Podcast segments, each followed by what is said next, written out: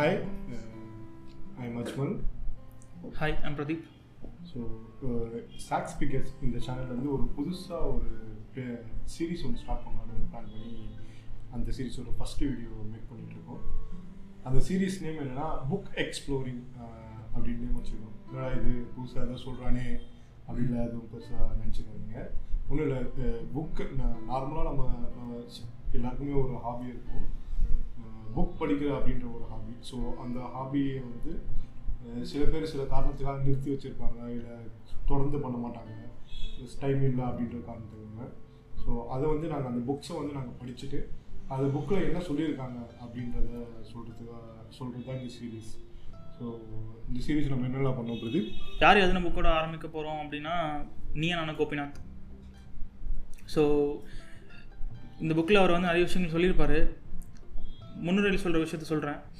நம்ம கடந்து வந்த பாதையில் வந்து நிறைய தவறான கருத்துக்கள் நம்ம சொல்லியிருப்போம். அந்த கருத்து தவறுன்னு தெரிஞ்சதுக்கப்புறமா அதை நம்ம மாற்றிக்கணும். அப்படி மாற்றாமல் அதே ஈகோலே இருந்தோம் அப்படின்னா நம்ம நிறைய புதிய விஷயங்கள் நம்ம ஏற்றுக்க முடியாது அப்படின்னு ஒரு கருத்து சொல்லியிருப்பார். அது ரொம்ப நல்லாயிருக்கும். அதை தாண்டி வந்து ஒரு சில 13 கட்டுரைகள் அதில் எழுதியிருப்பார். அந்த 13 கட்டுரைகளில் ஏதாவது ஒரு கட்டுரை தான் எல்லாருக்கும் சூட் ஆகும் அப்படின்னு சொல்லுவார். பட் அப்படி இருக்காது, எல்லாருக்குமே அந்த 13 கட்டுரையுமே சூட் ஆகும். ஸோ அந்த 13 கட்டுரையில் உங்களை பாதித்த ஒரு கட்டுரையை பற்றி சொல்லுங்கள் அஜ்மல். புக்கோட நேம் என்ன பிரதீப்? மண்டபத்திரம். ஸோ 13 கட்டுரை. இன்னொன்று முன்னுரையில் ஒரு நல்லா நம்ம கட்டுரைக்கு போகிறதுக்கு இன்னொன்று நல்லா சொல்லியிருப்பாரு. முன்னுரை தான் கொஞ்சம் சீரியஸாக இருக்கும், ஆனால் உள்ள ரொம்ப ஜாலியாக இருக்குன்னு சொல்லியிருப்பாரு. ஆனால் உள்ளேயுமே நல்ல சீரியஸான விஷயம் எனக்கு தெரிஞ்சு முன்னுரை விட உள்ளதான் ரொம்ப சீரியஸாக இருக்கும் தெரியுது. ஸோ இதுதான் அந்த புக்கு மண்டபத்திரம் கோபிநாத் அப்படின்னு அவரோட ஃபோட்டோ போட்டிருக்கோம். ஸோ இந்த புக் வந்து ஜான்வரி 2018 ரிலீஸ் பண்ணியிருக்காங்க. இது ரிலீஸ் பண்ண பப்ளிகேஷன் வந்து 60 சைன்ஸ் பப்ளிகேஷன். ஸோ ப்ரைஸ் வந்து ₹77 வருது. ஈஸியாக கிடைக்கல அஜ்மல். நான் அமேசானில் ட்ரை பண்ணேன், எனக்கு ஈஸியாக கிடைக்கல. அதுக்கப்புறம் நீங்கள் சென்ட் பண்ண ஒரு லிங்க்கில் தான் வாங்கியிருக்கேன். ஸோ அந்த டிஸ்கிரிப்ஷனில் போடுறோம். உங்களுக்கு யாராவது இந்த புக்கை வாங்கி படிக்கணும்னா தாராளமாக அந்த லிங்க்கில் வாங்கிக்கலாம். நான் வந்து புக் ஃபேரில் வாங்கிட்டேன் பிரதீப். புக் ஃபேரில் ஒரு 10% ஆஃபரோட வாங்கிட்டேன்.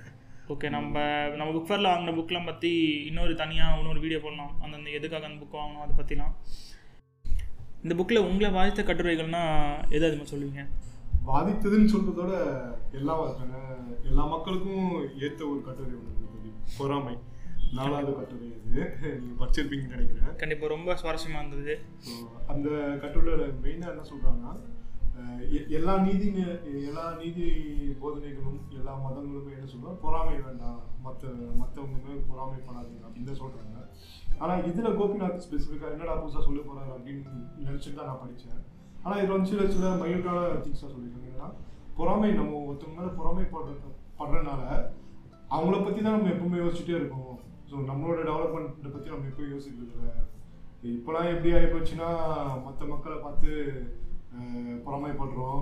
எதுக்காகலாம் பொறாமை? ஃபர்ஸ்ட்லாம் வந்து தெரிஞ்ச மக்களை பார்த்து தான் பொறாமைப்பட்டு இருந்தோம். இப்போ தெரியாத மக்களை பார்த்து பொறாமைப்பட ஆரம்பிச்சிட்டோம். அவங்க பைக் வாங்கினா பொறாமை, தெரிஞ்சவங்க வந்து கார் வாங்கினா பொறாமை, ஃபேஸ்புக்கில் ப்ரொஃபைல் பிக்சருக்கு அதிகமாக லைக் வந்தால் கூட பொறாமை. இந்த லெவலுக்கு நம்ம போயிட்டோம். நம்மளோட சுய முன்னேற்றத்தை இந்த பொறாமை வந்து தடுக்குது அப்படின்றத கொஞ்சம் தெளிவாக கொஞ்சம் டீட்டெயிலாக சில எக்ஸாம்பிள்ஸ்லாம் சொல்லியிருக்காரு. அது எனக்கு பாச கட்டுரை. அதுவும் இல்லாமல் இந்த கட்டுரையில் வந்து இந்த பொறாமைன்ற கட்டுரையில் வந்து இந்த பொறாமை எங்கேருந்து ஆரம்பிச்சிருக்கு அப்படின்ட்டு ரொம்ப அழகாக சொல்லியிருப்பாரு.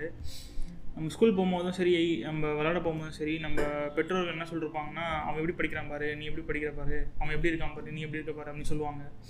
அந்த மாதிரி ஒரு காம்படேட்டிவ் உலகத்துக்குள்ளே தான் நம்ம இருக்கோம். Life is a race, run அப்படின்னு சொல்லி ஆரம்பிக்கும் போதே வந்து நமக்குள்ளே வந்து நம்மளை அறியாமல் நம்ம பொறாமை வந்துடுது. பொறாமைன்றது ரொம்ப இயல்பான ஒரு விஷயந்தான். பட் வந்து அவனுக்கு எப்படி எல்லாம் கிடைக்குது, அவனுக்கு எப்படி இது அமைஞ்சிருக்கு, அவனுக்கு என்னப்பா அவன் எல்லாமே வாங்கிட்டான் அப்படின்றத விட்டுட்டு நம்மக்கிட்டே என்ன இருக்குது, நம்மக்கிட்டே என்ன கிடச்சிருக்கு, நமக்கு என்ன கிடச்சிருக்கு, இதை வச்சு நம்ம எப்படி முன்னிக்கு வரதுன்னு யோசிக்கணும். அதுதான் பொறாமை வந்து மாற்றி பண்ணுது அப்படின்னு சொல்கிறாரு. பொறாமை நம்ம ஒருத்த மேலே பொறாமை கொண்டோம் அப்படின்னா அவனை பற்றியே தான் நம்ம யோசிச்சுட்டு இருப்போம், நம்மளை பற்றி யோசிக்கிறத விட. அதுதான் அவர் வந்து தப்பு அப்படின்றாரு. சொல்லுங்க, எனக்கு பொறாமை கட்டுரை ரொம்ப பிடிச்ச கட்டுரையாக இருந்தது, இப்போ ஷேர் பண்ணிட்டு தோணுச்சு. அது மாதிரி உங்களுக்கு எதாவது கட்டுரை இருக்குதா? இல்லை, ஆமாம் சார், ரொம்ப பிடிச்சது தாண்டி வந்து ரொம்ப தேவையான ஒரு கட்டுரையாக நான் பார்க்குறது வந்து என்னென்னா, நம்ம எஜுகேஷன் சிஸ்டம் பற்றி ஒரு கட்டுரை எழுதியிருப்பார். அது வந்து ரொம்ப அருமையாக இருந்தது. அது என்ன சொல்ல வராங்க அப்படின்னா, ஃபஸ்ட்டு வந்து ஒரு நாசாவோட ரிப்போர்ட் போட்டிருப்பாங்க, அது ரொம்ப நல்லா இருந்தது. அது பற்றி எனக்கு கொஞ்சம் ஆச்சரியமாக இருந்துச்சு. ஏன்னா என்னென்னா 2 வயசுக்கு உள்ளே இருக்க குழந்தைகளில் வெறும் 2% குழந்தைகள் மட்டும்தான் சேமாக, அதாவது ஒரே மாதிரி சிந்திக்கிறாங்கன்னா, அதே குழந்தைங்க 25 வயசுக்கு அப்புறம் பார்த்தோம்னா வெறும் 2% குழந்தைங்க மட்டும்தான் 25 வயசுக்கு அப்புறமா இருக்காங்க, வெறும் 2% மட்டும்தான் டிஃப்ரெண்ட்டாக சிந்திக்கிறாங்க. ஸோ இதுலேருந்து நமக்கு என்ன தெரியுதுன்னா, 25 வருஷமாக எல்லோரும் ஒரே மாதிரி சிந்திக்க சொல்லி தராங்க அப்படின்னு தெரியுது. ஸோ அதே தான் அவரும் இந்த கட்டுரையை சொல்ல வராரு. நம்ம எஜுகேஷன் சிஸ்டம் வந்து எல்லாருக்குமே கேள்வி தர ஒரு கல்வியை கொடுக்காம பதிலை மட்டும் சொல்லித்தர ஒரு சமூகமாக இருக்குது, சமுதாயமாக இருக்குது அப்படின்னு ஒரு குற்றம் சாட்டுறாரு.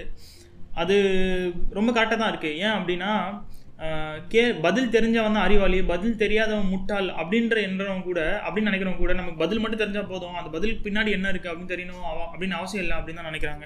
எனக்கு ரொம்ப இந்த கட்டுரை, நீங்கள் சொல்கிற கட்டுரையில் மெக்காலே கல்வி முறையை பற்றி கொஞ்சம் காட்டமாகவே விமர்சிச்சிருப்பாரு கோபிநாத். என்னென்னா, மெக்காலே கல்வி முறை வந்து எதை ப்ரொடியூஸ் பண்ணுறது, அவுட்புட்டாக கொடுக்குது பார்த்தீங்கன்னா ஆட்டு மந்தை கூட்டத்தை தான் அவுட்புட்டாக கொடுக்குது அப்படின்னு சொல்லியிருக்காரு. ஸோ இது ஓகே, ஓரளவுக்கு கரெக்டாக தான் இருக்குது. அதுக்காகவே ஒரு ஸ்கூலுக்கே போக தேவையில்ல, யாருமே படிக்கவே தேவையில்ல அப்படின்லாம் எதுவும் சொல்ல வரல. ஸ்கூலுக்கு போகணும், காலேஜ் போகணும், டிகிரி படிக்கணும், எல்லாமே பண்ணணும். ஆனால் அதை தாண்டி டிகிரி வந்து ஒரு வாழ்க்கைக்கு பணம் சம்பாதிக்கிறதுக்கான ஒரு டூல் மட்டும் இல்லாமல் அதை வாழ்க்கையை உணர்கிறதுக்கான ஒரு டூலாகவும் கல்வி இருக்கணும் அப்படின்னு சொல்லியிருக்காரு. ஸோ இதுக்கு முன்னாடி கல்வி நம்ம மெக்காலே கல்வி நம்ம நிறைய கேள்விப்பட்டிருப்போம்.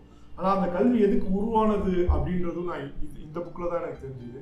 ஸோ மெக்காலே கல்வி முறை எதுக்கு உருவாச்சுன்னா,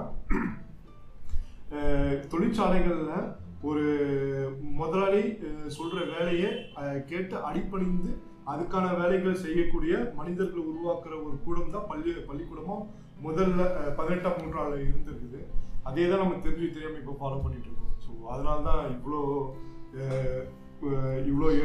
ஏற்றத்தாழ்வோ இல்லை வந்து சிந்தனைகளில் மாறுபாடோ எதுவுமே இல்லாமல் 98% குழந்தைகள் வந்து 25 வயசுல வெளில வராங்க அப்படின்றது அதிர்ச்சிகரமான தகவல் நமக்கு கிடைச்சிருக்கு. ஓவரால் என்ன சொல்ல வர்றாருன்னா, பதிலை சொல்லித்தரும் கல்வி முறையாக இருக்கக்கூடாது, கேள்விகளை வளர்க்கும் ஞானமாக இருக்க வேண்டும் அப்படின்றதான் ஒரு ஒன்லைனில் அவர் வந்து முடிக்கிறாரு. இந்த கட்டுரைகளெல்லாம் தாண்டி பார்த்தீங்கன்னா, லைஃப் ஸ்டார்ட்ஸ் அட் 40 அப்படின்றத பற்றி ஒரு கட்டுரை எழுதியிருப்பார். ஆமாம் பிரதீப், மங்காத்தால் ஒரு டைலாக் பாரு இருக்குது கிட்டத்தட்ட அதே மாதிரி தான். அந்த கட்டுரை வந்து ரொம்ப ஹார்ட் டச்சிங்காக இருந்தது. என்ன சொல்ல வருவார்னா, 40 வயசுக்கு அப்புறம் வாழ்க்கையை முடிஞ்சிச்சு அப்படின்னு நினைக்காதீங்க. நீங்கள் 25லேருந்து 30 வயசுக்குள்ளே சேர்த்து எல்லா ஃபியூலையும் கொளுத்தி விட்டு அதுக்கப்புறமா 40 வயசுலேருந்து யாருக்குமே எங்கேயுமே நிற்காமல் ஓடுங்க. அப்போ தான் உங்கள் லைஃப் வந்து ரொம்ப புதுசாகவும் இருக்கும். ரொம்ப வயசு கம்மியாக இருக்கவங்க கூட வந்து ஃப்ரெண்ட்ஷிப் வச்சுக்கோங்க. புதுமையான விஷயத்த வந்து தடுக்காதீங்க, ஏற்றுக்கோங்க. புதுசாக படிங்க. அப்புறம் வந்து எங்கே நம்ம ட்ராவல் பண்ண போகிறோம் அப்படின்ற ஒரு பிளானே இல்லாமல் ட்ராவல் பண்ணுங்கள். இதெல்லாம் வந்து 40 வயசில் வந்து நான் ஒரு நல்ல வாழ்க்கையை பற்றி புரிதலை தரும் அப்படின்னு சொல்லியிருப்பாரு. அது எனக்கு ரொம்ப ஹார்ட் டச்சிங்காக இருந்தது. அதே மாதிரி அதை அனுபவிச்சு எழுதியிருக்காரு அப்படின்னு நினைக்கிறேன் நான். கண்டிப்பாக எனக்கும் அந்த 40 இப்போ இருக்க சமூகத்தில் எப்படி ஆயிடுச்சுன்னா, 25 வயசு இல்லை 30 வயசுக்குள்ளே நீ ஒரு வீடு வாங்கிடணும், 25 வயசுல கல்யாணம் பண்ணிடணும், 30 வயசுல வீடு வாங்கிடணும், 32 வயசுல உனக்கு குழந்தை இருக்கணும், இப்படின்னு நமக்கே ஒரு டைம் லைன் செட் பண்ணி விட்டுறாங்க. ஆமாம், அதெல்லாம் இல்லாமல் நீ 40 வயசுல வீடு கட்டினாலும் ஒன்றும் பிரச்சனை இல்லை, 50 வயசுல வீடு கட்டினாலும் எதுவும் பிரச்சனை இல்லை அப்படின்னு சொல்கிற மாதிரி தான் இருந்தது. எனக்கு அது தோணுச்சு. அது இல்லாமல் எனக்கு இன்னொரு கட்டுரை இதில் கொஞ்சம் நிறையவே எல்லாருக்குமே தேவையான என்ன தோணுச்சுன்னா, சேமிக்கிறத பற்றி. இன்னைக்கு வந்து நம்ம பொருளாதார ரீதியாக நம்ம கொஞ்சம் உயர்ந்திருக்கணும்னு நான் நம்புகிறேன். ஆனால் நம்மக்கிட்ட அதே அந்த உயர்வே வந்து சேவிங் நம்ம சேமிக்கிறதுல இருக்குதான்னு பார்த்தா கொஞ்சம் இல்லை. அதை பற்றியும் கோபிநாத் வந்து கடைசி கட்டுரை 14ஆவது கட்டுரையில் சொல்லியிருக்காரு. மைக்ரோ சேவிங்ஸை நீங்கள் கான்சன்ட்ரேட் பண்ணுங்கள். 1000 ரூபா, 2000 ரூபா, 10,000 ரூபா, 20,000 ரூபா சேமிக்கிறது தான் சேவிங்ஸ். இல்லை 1 ரூபா, 2 ரூபா, 5 ரூபா இதையும் நீங்கள் எங்கேயும் விட்டுறாமல் அதையும் கணக்கு எழுதி வச்சு சேவ் பண்ணுங்கள். அந்த மைக்ரோ சேவிங்ஸ் தான் உங்களுக்கு வந்து மேக்ரோ சேவிங்ஸாக மாறும் அப்படின்றது டீட்டெயிலாக சொல்லியிருக்காரு. அதாவது ரொம்ப சின்ன விஷயம் கூட விடாமல் எல்லாமே நான் ஃபாலோ பண்ணோம் அப்படின்னா பெரிய விஷயங்கள்லாம் வந்து நமக்கு எந்த பிரச்சனையும் இல்லாமல் இருக்கலாம் அப்படின்றது. ஆமாம், 5 ரூபா சில்லறே வந்து பஸ்ஸில் விட்டு வந்துடாதீங்க, அதையும் கேட்டு வாங்க, அது நம்ம காசு தான். 1 ரூபாய்க்காக நின்று வெயிட் பண்ணி 1 ரூபா வாங்கிட்டு வாங்க, அது நம்ம காசு தான். அதை வாங்கிட்டு வந்து காசை வந்து உண்டியில் சேர்த்து வச்சா அதுவும் ஏதோ ஒரு நாளில் ஒரு 1000 ரூபாவில் அது ஒரு பங்காகவும் இருக்கும் அப்படின்ற மாதிரி. ஆமாம், அதோட விளைவாக கூட ஒன்று சொல்லியிருப்பாரு. என்ன அப்படின்னா, நம்ம போன வருஷம் சேலரி வாங்கியிருப்போம், அந்த சேலரி எல்லாமே காலியாகிற மாதிரி தெரியும். சரி, அடுத்த வருஷம் நமக்கு வந்து ஹைக் வந்துடும், ஸோ அந்த சேலரி நம்ம சேர்த்து வைக்கலாம்னு சொல்லிட்டு அடுத்த வருஷம் அந்த சேலரியிலையும் பார்த்தோம்னா அதுவும் காலியாகிடும். அப்புறம் பார்த்தா தான் தெரியும் நமக்கு எதுவுமே புரியாது ஏன் காலியாகும்னு சொல்லிட்டு. அதுக்கு தான் அவர் சொல்லியிருக்காருன்னா, சின்ன சின்ன விஷயங்கள்லேயே நீங்கள் வந்து சேர்த்து வைக்க ட்ரை பண்ணுங்கள், அப்போ பெரிய விஷயங்களை வந்து தானாக உங்களுக்கு வந்து அந்த பழக்கம் வந்துடும் அப்படின்னு சொல்லியிருப்பாரு. அது ரொம்ப நல்லா இருந்தது, நமக்கு எல்லாருக்கும் தேவைப்பட்ட ஒரு விஷயமா இருந்தது இப்போதைக்கு. கண்டிப்பாக கண்டிப்பாக. ஸோ இது மட்டும் இல்லாமல் நாங்கள் ஒரு நாலு கட்டுரை பற்றி தான் இங்கே உங்ககிட்ட ஷேர் பண்ணியிருக்கோம். இது மட்டும் இல்லாமல் இந்த புக்கில் இருக்க எல்லா கட்டுரைகள் பற்றியும் கொஞ்சம் விரிவாக டிஸ்கஸ் பண்ணுங்க, இல்லை அதை பற்றி சொல்லுங்கனாலும், இல்லை வேறு புக்கை பற்றி நாங்கள் பேசணும்னு ஆசைப்பட்டாலும் கமெண்ட்டில் சொல்லுங்கள். நாங்கள் அந்த புக்கை எடுத்து படித்து அதில் என்ன கருத்து இருக்குன்னு சொல்லிட்டு நானும் வச்சுக்கொண்டு டிஸ்கஸ் பண்ணி உங்களுக்கு சொல்கிறோம். ஒரு புது புத்தகத்தோடு அடுத்த வீடியோவில் உங்களை வந்து சந்திக்கிற வரைக்கும் signing off from Pradeep, Ajmal. மண்டபத்திர மக்களே.